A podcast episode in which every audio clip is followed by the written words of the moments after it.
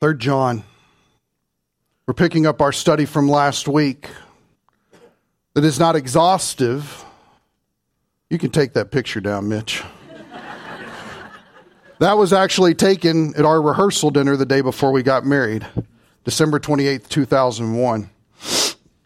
And through the increase of my doughy physique, she is still here. So that's okay. We're not exhaustively looking at the qualities of a growing Christian, but we're seeing some things that may not be readily discussed. It just so happens that we have the beautiful privilege of having Mr. Brenneman with us today as one of the missionaries that we've supported at this church. What John is concerned with here is what the testimony of a Christian looks like amongst brothers and sisters. And so, one thing that I would like us to do quickly is to read through this book. It's a short one, it's only one chapter long, it's not long at all. Talk a little bit about what we've already seen and then to pick up where we left off. It says, The elder to the beloved Gaius, whom I love in truth. Beloved, I pray that in all respects you may prosper and be in good health, just as your soul prospers. For I was very glad when brethren came and testified to your truth, that is, how you are walking in truth. And I have no greater joy than this to hear of my children walking in the truth.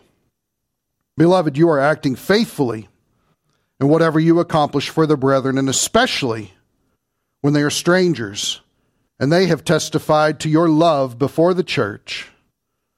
You will do well to send them on their way in a manner worthy of God, for they went out for the sake of the name, accepting nothing from the Gentiles. Therefore, we ought to support such men so that we may be fellow workers with the truth. I wrote something to the church, but Diotrephes, who loves to be first among them, does not accept what we say. For this reason, if I come, I will call attention to his deeds, which he does, unjustly accusing us with wicked words. And not satisfied with this, he himself does not receive the brethren either. And he forbids those who desire to do so and puts them out of the church. Beloved, do not imitate what is evil, but what is good. The one who does good is of God and the one who does evil has not seen God. Demetrius has received a good testimony from everyone and from the truth itself, and we add our testimony, and you know that our testimony is true. I had many things to write to you, but I'm not willing to write them to you with pen and ink. But I hope to see you shortly, and we will speak face to face. Peace be to you. The friends greet you and greet the friends by name. One of the prominent things that we see at the beginning, or that we discussed last week, was the idea of a faithful testimony amongst the body of Christ. And it's not that we're trying to bring light to ourselves. If that's the case, we end up being the object of glory. That's not the idea. In fact, you would find is that if you have become the object of glory, you have gained that attainment by only one way, and that is by the flesh. It won't last, it will fail, it will surely expose itself for others to see because it cannot sustain itself. The flesh profits nothing.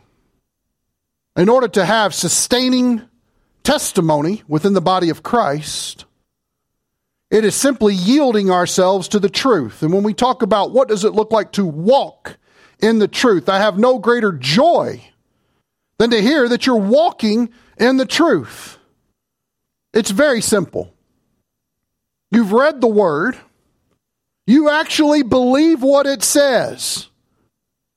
And because you believe what it says, your operation of life necessitates a difference be made different thinking, different choices, maybe even different friends, maybe even different endeavors. A lot of times that type of conviction hits us where it hurts because God is doing a whittling work. Now, I haven't seen anybody in Wisconsin whittle yet. Anybody here whittle? Okay, Pastor Steve. That's great. Because he knows the Lord. You saying if I don't whittle, I know the Lord? No, I'm saying you got a ways to go. I'm just playing. Just playing. You guys need to loosen up today, okay? Or this is going to go bad for me. And you don't want that because then I'll be depressed and be in the fetal position sucking my thumb for weeks. I don't want to do that. So, God is doing a whittling work. He wants to turn every one of us into the image of His Son. He wants us to best reflect the true object of glory because He knows what we would reflect apart from that true object of glory is not anything commendable or worthy. Now, this is not a self esteem message, it is a Christ esteem message. That Jesus must be all in how we walk and interact with one another. And what's interesting is, is that even though, and it's very odd, even though John brings it up one time, it really packs a punch. Verse 6 the fact that some brethren have testified to your love before the church. In other words, every way that you interact and operate with one another in the body of Christ in order to build up, in order to edify one another is done in such a commendable way because it's done with true love. Not being two faced, not being pleasant up front and then despising when no one is looking. It is the fact that the love, when we more understand the love that Christ has for us and all that he gave for us, we now become conduits of that love that turn around and it flows out of us unto other people.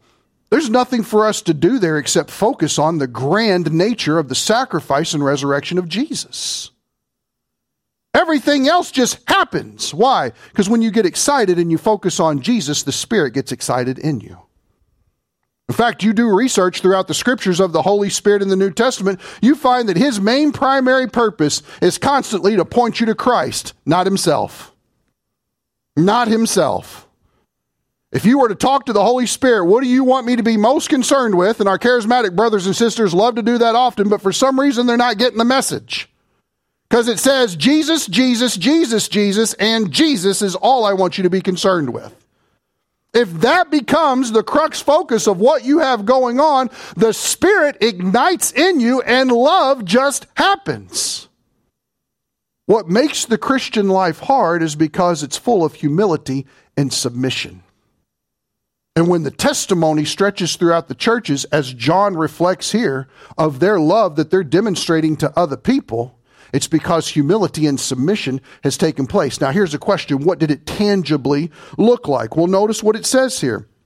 It says, verse 7, for they went out for the sake of the name. I'm sorry, back up, verse 6. And they have testified to your love for the church. You will do well to send them on their way in a manner worthy. They had actually gotten out of their personal comfort zone and they said, We have missionaries coming through. Let's extend our home to them. Let's extend our hand to them. Let's extend our bed to them. Let's extend our fellowship and our personal time to them. Let's give whatever we have to give in order to exalt them. I'm going to ask you is that good? Is that good when people do that for you, Mr. Brenneman? Very much. In fact, there's probably nothing like it. And why is that? Because the body of Christ has a unity that, let's be honest, flesh and blood cannot imitate. You may be blood related to somebody, but I guarantee you that when we are leaning into Jesus, you find that he is able to cultivate a fellowship amongst brothers and sisters that is unparalleled. And we savor those relationships. We walk in the light as he is in the light. We have fellowship with who? What's it say? One another. Notice that. One another. So it's that humility and submission, that giving of ourselves, that saying, you know what? My stuff isn't as important as I thought it was.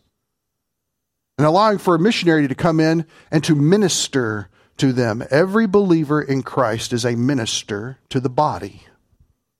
Notice he says that you would be, do well to, ser- to, to, sorry, forgive me, I'm getting ahead of myself. Uh, you would do well to send them on their way in a manner worthy of God, of a, of a high caliber, is the idea. It says here, for they went out for the sake of the name. That's what it's about. The name of Christ, accepting nothing from the Gentiles, not needing pagan support. And then here's where we finished up. Therefore, we ought to support such men. And that word support doesn't just mean throw money at them as much as missionaries need financial support. It's the idea of giving or providing of yourself, receiving them and welcoming them, taking them up for yourself.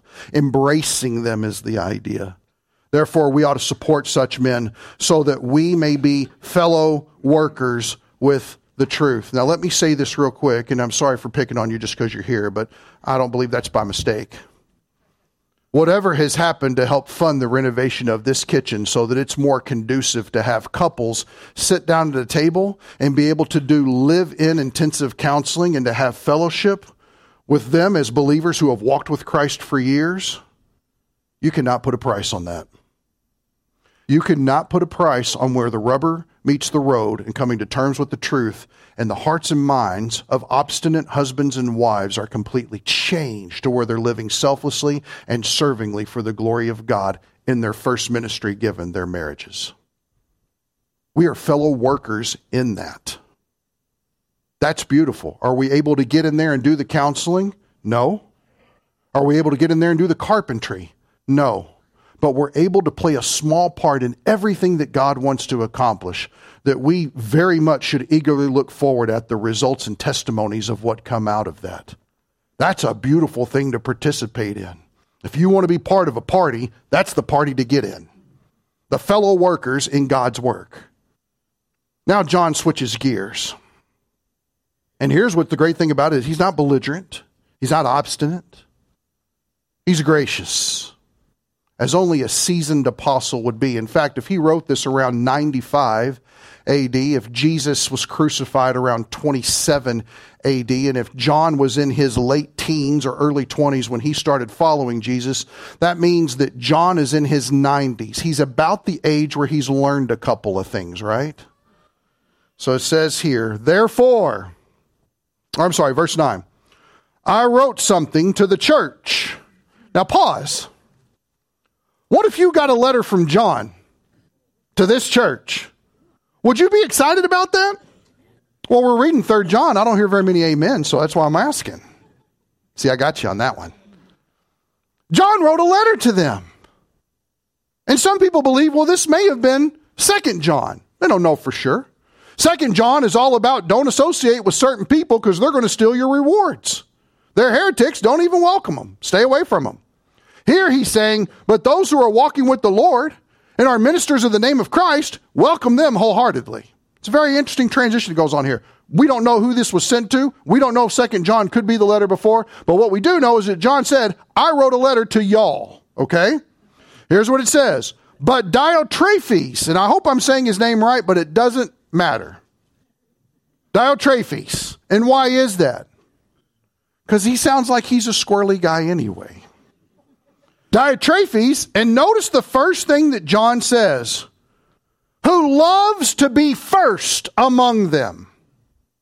Now, I don't know about you, and I don't even know if you can relate to this, but it makes me think back to grade school when the teacher said, All right, everybody line up at the door. And you've always got that one kid that somehow thinks he was just entitled for the front no matter who's standing there. Does everybody see that where this is childish type behavior? The main way that this man is characterized by the inspiration of the Holy Spirit to be forever repeated in the infallible Word of God is that he is a man who loves to be first. Does anything come to your mind from Scripture that would tell you that's wrong? First shall be last. Maybe that's a good one. Consider others better than yourself. So here's what we know. And I believe that this is a brother in Christ. He is not walking with the Lord. That may be why John spent the beginning time of emphasizing and commending Gaius's walk with the Lord and the fact that that reputation with walking in the truth had been pouring out of him. Notice, This guy loves to be first.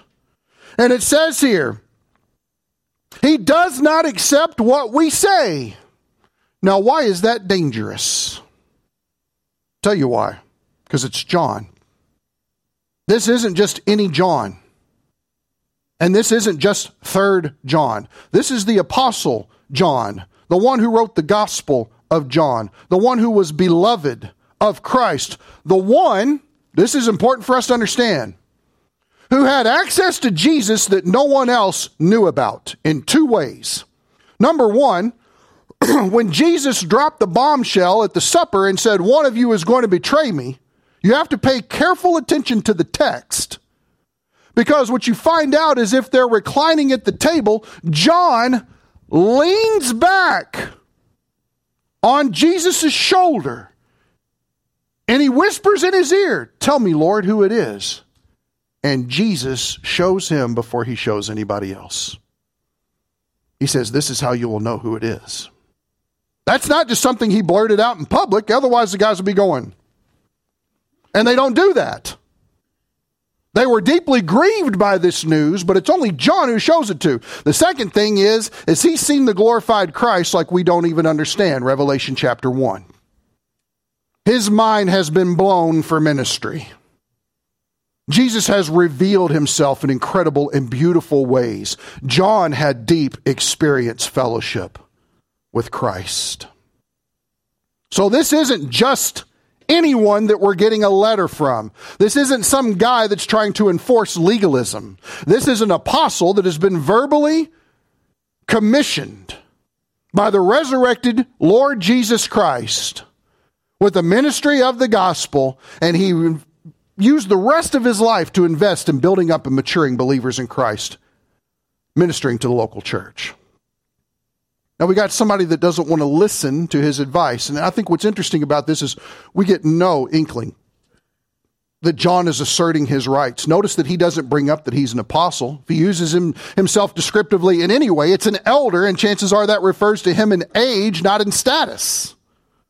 So he's not here to pull rank. But notice, he doesn't accept what they have to say. Verse 10 For this reason, if I come, and I think it's important to see, if you go down to verse 14, look what he says. But I hope to see you shortly. He wants to be there. He wants to see Gaius and he wants to visit that church. But here's what he promises them he's going to do. Verse 10 For this reason, if I come, I will call attention to his deeds. I will expose him. John was a believer in church discipline. I will make sure that it is evident of his disobedience. And look what it says. He, actually brings up the accusation. See, John's not a dummy, he gets it. And he wants to make sure that whenever this letter is read, the Diotrephes knows, I know what you're up to, squirrely guy. And we're going to have a conversation when I get there. So, number one, look what it says unjustly accusing us with wicked words. Slander. Slander. Out of the overflow of the what? The heart, the mouth speaks. How do we know that Diotrephes is in the wrong? Well, number one, because his speech is rotten. And if his speech is rotten, you can guarantee that his heart is infected. His speech is only a fractional demonstration of what's really corrupt in his heart. Diotrephes has a heart issue. So, number one, he's slandering apostles, people that have been commissioned by the resurrected Jesus. You think Diotrephes ever see, saw the resurrected Jesus and was given any marching orders by him? No. Obviously not. Because if he had been, he would have shaped up. Yes? Now, you and I may not have seen the resurrected Lord Jesus, but let me ask you a question.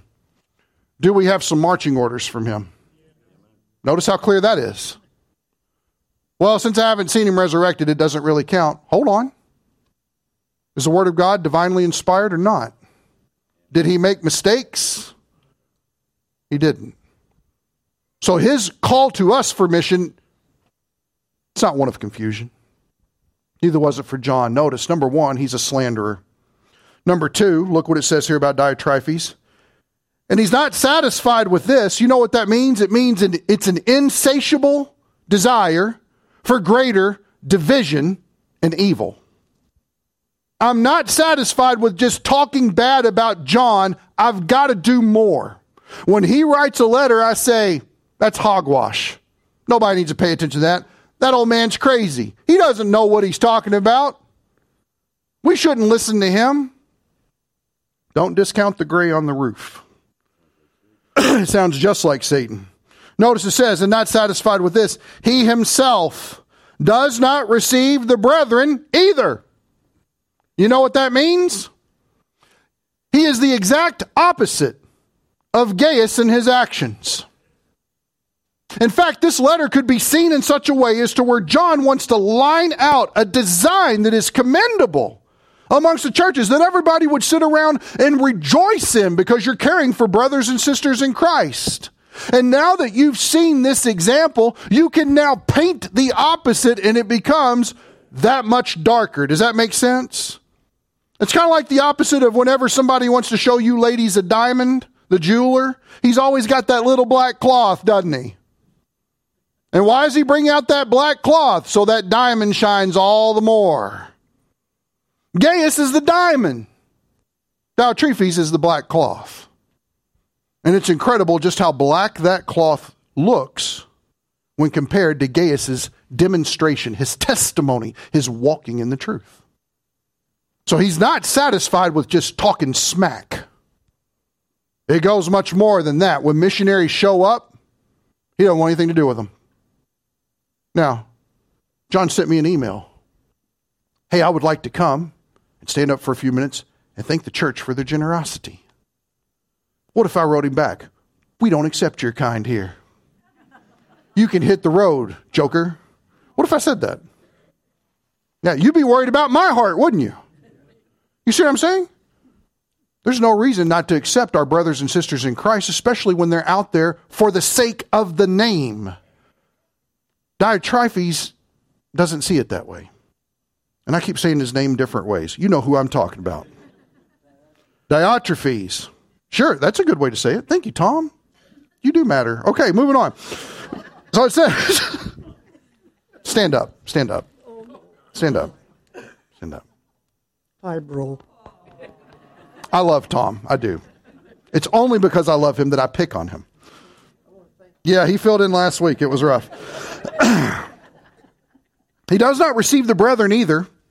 And notice this a third count against him. And he forbids those who desire to do so and puts them out of the church. You've got a church of brothers and sisters who are desirous to want to minister to missionaries by welcoming them in their homes, by feeding them, loving them, allowing them to sleep there, fellowshipping with them, praying with them, sharing in their lives, supporting them, and then sending them out in a way that is worthy of God. And you've got Diotrephes, I'll say it that way, saying, no, Enough of this. What's his rationale behind that? Why would he do that? He wants to be first. Remember? The light can't shine anywhere else. Now, pause for a second.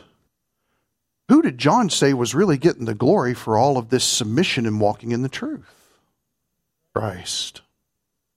See, this is where he wanted to be first. He wanted to be in front of Christ. This is an abuse of ministry. So now we have three charges against this man unjustly accusing us with wicked words, not receiving the brethren and housing them, and also forbids others in being obedient. In fact, that word forbids hinders, he restrains them. He restrains them. And look what it says. To the fact to where if they don't comply, look what it says at the end of 10. He puts them out of the church. Now, everybody think through the lunacy of this. Imagine dealing with a, a, squirrely guy like that. I don't know what else to call him. I think that's a good, that's not abusive, is it? Squirrely? Squirrely? Okay, that's fine. But imagine, can you imagine him asserting his authority in the church and saying, yeah, well, if you want to house and love and care for missionaries and take care of them, you can leave? That sounds dumb. There's no other way to spell that. D U M, dumb. Kentucky education. So Diotrephes is actually fighting against manifest hospitality that is in alignment with the truth and loving people who are ministering for Christ's name. What is wrong with this guy? He is squirrely. But think with me for a minute. Think with me for a minute. Why would you do all those things which are a manifestation of a deeper problem? But on top of that, before that, what he brought up was is that when John decides he wants to write, Diotrephes takes his letter and just puts it right in the trash. He files it. So nobody else can, I don't listen to him. Nah, it's not a big deal. What pushes a man to those extremes? Not just pride, sin. Sin. If you have an uh, inspired apostle of God who is writing to give direction to a church and to exhort them to continue to care for missionaries and support them as they're out there suffering hardships and ministering the gospel of Christ. The only reason why you wouldn't accept such glorious sin is because you have become, uh, such glorious truth is because you have become a lover of sin. Sin has taken control of the situation. Sin has become top dog. He's obviously got something going on that he doesn't want exposed. You know what that's called? A bully. Diotrephes is a bully. And he wants to manhandle the church. And if you don't agree with me, you can just leave. I'm going to throw you out. I'm going to put you out. Let's slander John. Well, John doesn't really know anything. Well, John says he spent time with Jesus, but we don't really know. It's using whatever defense mechanism he could possibly muster in order to defame a very reputable, rep, reputable, reputable person. What's that? Yeah. Tom served his purpose today. We're good. In order to slander him so that nothing gets in his way of his authority. Everybody see how abusive this is. John is calling out abuse in the church. Now, here's something I want you to grasp. And I was going to save it to the end, but I'm just going to go ahead and let the rabbit out now. Does everybody notice, and pay attention, please, because we all suffer from this sin and it needs to go away. It needs to die in a pile. Does everybody notice that John is not passive aggressive about this situation? Everybody see that? Yeah, well, because he's slandering me, I'm not going to visit y'all anymore. Everybody see he doesn't do that? Well, I'm not going to write you any more letters because he rejects them. Obviously, some letter got through. It ended up in Scripture.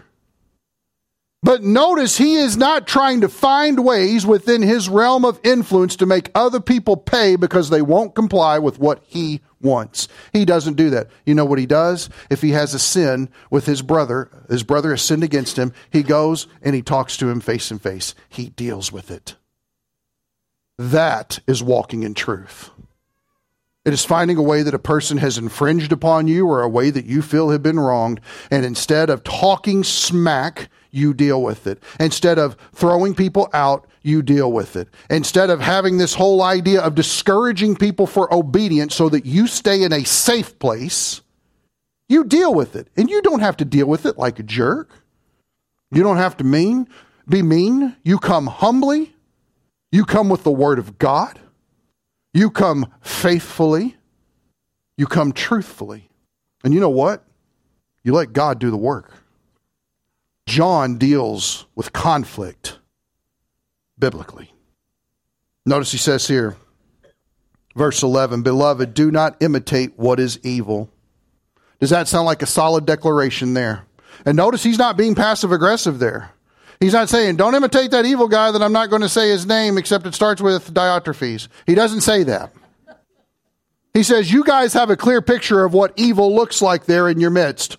Don't imitate that. Don't model yourselves after that. Don't follow after that nonsense. But look what he says.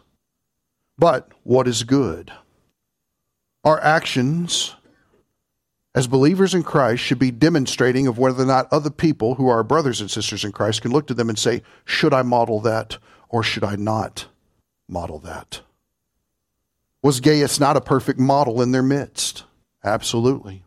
Notice he's writing to Gaius, find other perfect models, other good models. Imitate that. Look for that. Go for that. Why is that? Because the more people that you have rallied around the truth and walking in the truth, Diotrephes is temporary. He'll eventually get dealt with and he'll eventually repent, humble himself, experience revival, recapture intimacy and fellowship with the Lord. I, am praying that John wrote 1 John 1 9 before he wrote 3 John. That way, Diotrephes has 1 John 1 9 to practice, right? But I'm sure the idea of confession of sin was something that John was promoting throughout the churches, and that's exactly the prescription that this man needs. Notice he says here, the one who does good is of God. In other words, the one who is beneficial, the one who is helpful. It's, that Greek word is actually even used for people who are considered commendable or good citizens in society. The one who has a track record, a public display of good, that's a person that you see the evidence of God working through because everything you see good in them is the work of the Spirit through them. But look what he says here to contrast. The one who does evil has not seen God. And there's some debate there about whether or not the fact that they're not really saved. I think with the way that John structures his other letters, we would read through 1st, 2nd, and 3rd John, and we would probably come to a conclusion of it's somebody who's not walking in fellowship with John at that moment. They are a carnal Christian, as we're told at the end of 1 Corinthians 2 and the beginning of 1 Corinthians 3. So he's out of fellowship with the Lord. And then John brings up a fourth personality here. Demetrius has received a good testimony from everyone. Now, chances are the reason why attention is drawn to a man named Demetrius is Demetrius is the guy who's the letter carrier. He's the guy who got it from John after he wrote it. John rolled it up and sealed it and said, Here, take this to Gaius at whatever and have him read it. So Demetrius is going to be on his way. Well, the man standing before you, Demetrius, has received a good testimony from everyone. Now, if we understand that contextually of the idea from everyone, and we go back up and see verse 6, and they have testified to your love before the church, chances are is what's happening is, is when people are walking in the truth as disciples of Christ, it spreads for the encouragement of the body. Nothing else gives John joy but to hear that his children are walking in the truth. Does everybody see how all that connects and works together? So notice he says here, he has a good testimony from everyone. Watch this. And from the truth itself. In other words, if you were to ask the truth, if you were to ask God's word, if you were to take God's word and compare it up to his life and say, how you doing?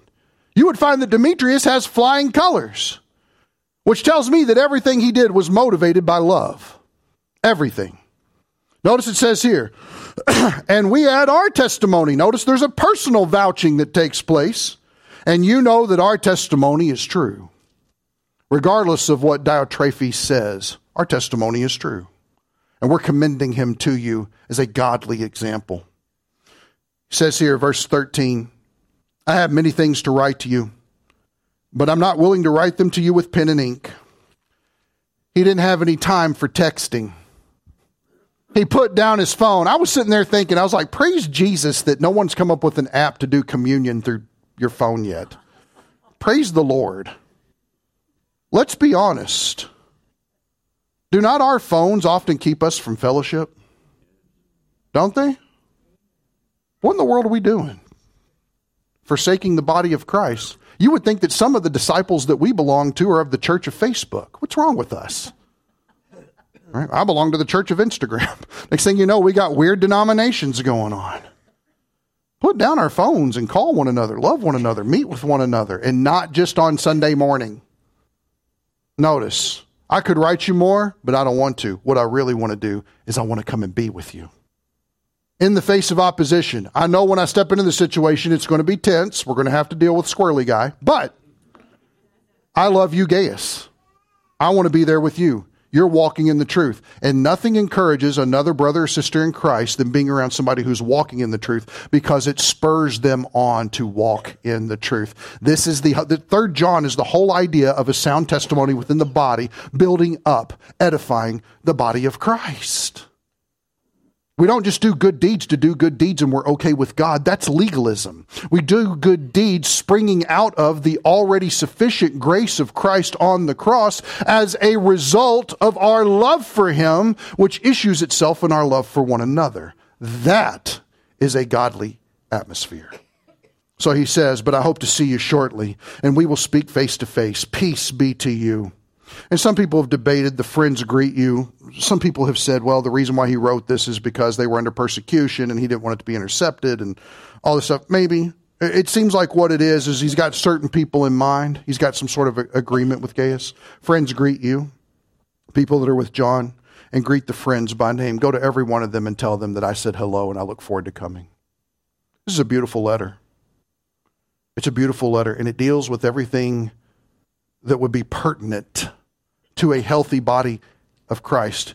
It is full frontal and gracious about disobedience in the body. It calls sin sin. It encourages us to godly action in caring for those missionaries. If you have the opportunity to go over and introduce yourself and say hi to Mr. Brenneman before he has to leave. I know he has another church he has to go to. Love on him a little bit. Let him know. Commit to praying for him if you don't already. Ask him what his direct needs are and write those down and love him as the body of Christ should.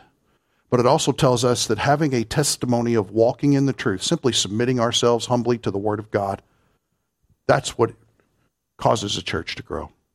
Let's pray. We thank you, Lord Jesus, for the testimony of 3 John. We thank you, God, for the goodness of what it is to gather as brothers and sisters and to see a divine commendation of testimony Father, each one of us has a testimony here, whether we like it or not. We're all known for something in this body. Maybe some are more known than others, but that doesn't mean that any are more significant than the other. You see, all parts of the body of Christ is indispensable. Father, I pray that our hearts would be searched right now by the Spirit, that we could truthfully answer the question what is my testimony in the body? Am I someone that is known for loving to be first?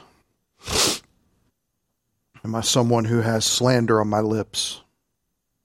Am I someone that would shy away or discourage hospitality for those who are ministering in the name? Am I discouraging other Christians from godly obedience? Or is my testimony one of walking in the truth? One that becomes infectious because the Spirit is working through me. We all have a testimony. So I pray, Father, that you would minister to our hearts what that testimony is, where we see the spots on our testimony. We would humble ourselves under your mighty hand. We would confess it. We would give it up to you. We would ask God for you to change our hearts and to conform us more to the image of your Son, that we would get out of your way in all the work that you're trying to do. If we are walking in the truth, I pray, God, you guard us from pride, guard us from self sufficiency, guard us from thinking that we don't need you any moment of any day, that we would be humble before you regardless. We ask, Father, that you would do this in the name of Christ, our amazing Lord.